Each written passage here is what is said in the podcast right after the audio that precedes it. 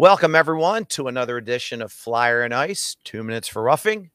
With me, as always, is Nick Descaltasti, and I am Dan Old School Green, and we are both part of the Heat Ratio Sports Network. Check us out on YouTube, tap the bell, subscribe, and you'll see all our wonderful programming. Today, we're going to get right to it. Nick, we're going to talk about three collegiate prospects that the Flyers have that I think could be ready to play next year. So let's discuss each and every one of them, and uh, hopefully we'll leave our Flyer fan base a little excited about the future. So here's our three players. So we have Jay O'Brien. If you recall, Jay O'Brien was taken in the same draft in the first round with Joel Farabee. Now, Farabee, we, we obviously love his upside and future, and we're like, where is this Jay O'Brien kid? So let's talk about Jay O'Brien first.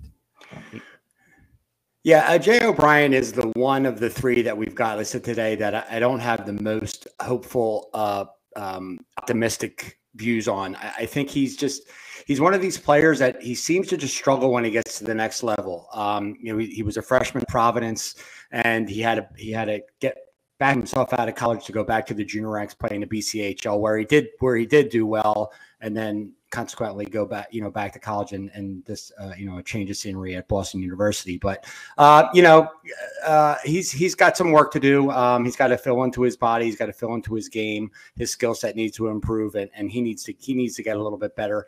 Uh, he has done well uh, this year there, but uh, out of the three guys we're talking about today, I, I see him taking a little bit longer, and he's already twenty-two years old.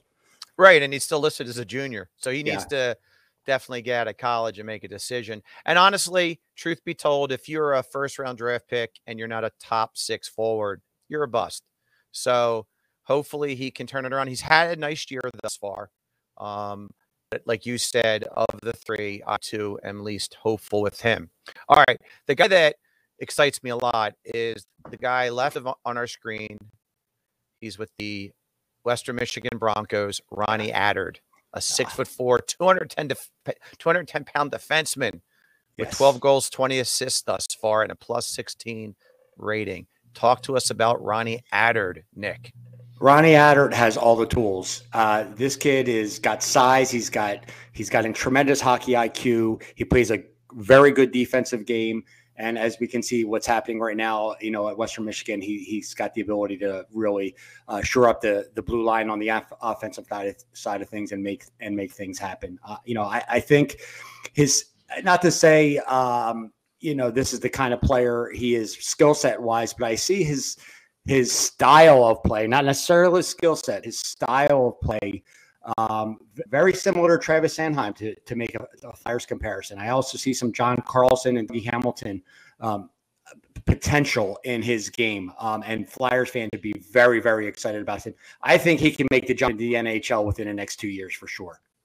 Right, right, and uh, and it's safe to assume with Braun hopefully getting dealt at the trade deadline. Um, I was shocked that Risto was signed, to be t totally honest with you. Um, and hopefully Ellis gets healthy. It would be a unique thing to have three right-handed defensemen on the roster. Um, and one of the scouting reports I read about him is that he stands firm at the blue line defensively. He does not back up when players right. enter the zone. And that is huge for me. Yes. All right. Our, our final player to discuss, discuss was a guy that was taken in the same draft as Cam York. Mm-hmm. We, we did not go for Cole Caulfield. And we took Cam York, and then we took Bobby Brink, maybe a Cole Caulfield type player in the second round. So that was kind of the trade-off of giving up Cole Caulfield. You got York and Brink. And Brink is starting to really light it up in college. As you can see by his stats, he's uh, got fifty-three points in thirty-four games, plus twenty-five. He's a very smart hockey player. Again, potentially ready for next year's roster. Thoughts on Bobby Brink? Yeah, that that at, at some point, I don't know if it is today, but that led led the N C double A in scoring um, for a certain point, at least up till about a couple of weeks ago. The kid's a sniper. I mean, so he's what we want to see in in, in in the Flyers' orange and black. He's got a fantastic wrist, wrist shot and a lightning quick release, and he can skate. Um, so he's one of those you know smaller, speedy, uh, crafty type players that can move the puck up and down you know up and down the rink on his own.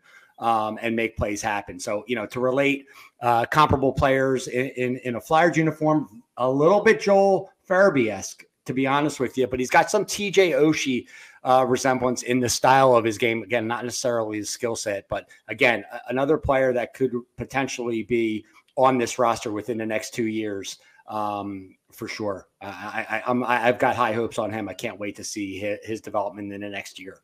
Awesome. So there you have it, ladies and gentlemen. Ronnie Attard, Jay O'Brien, Bobby Brink. Two of the three we're happy with, but all three literally can be contributors within the next two years.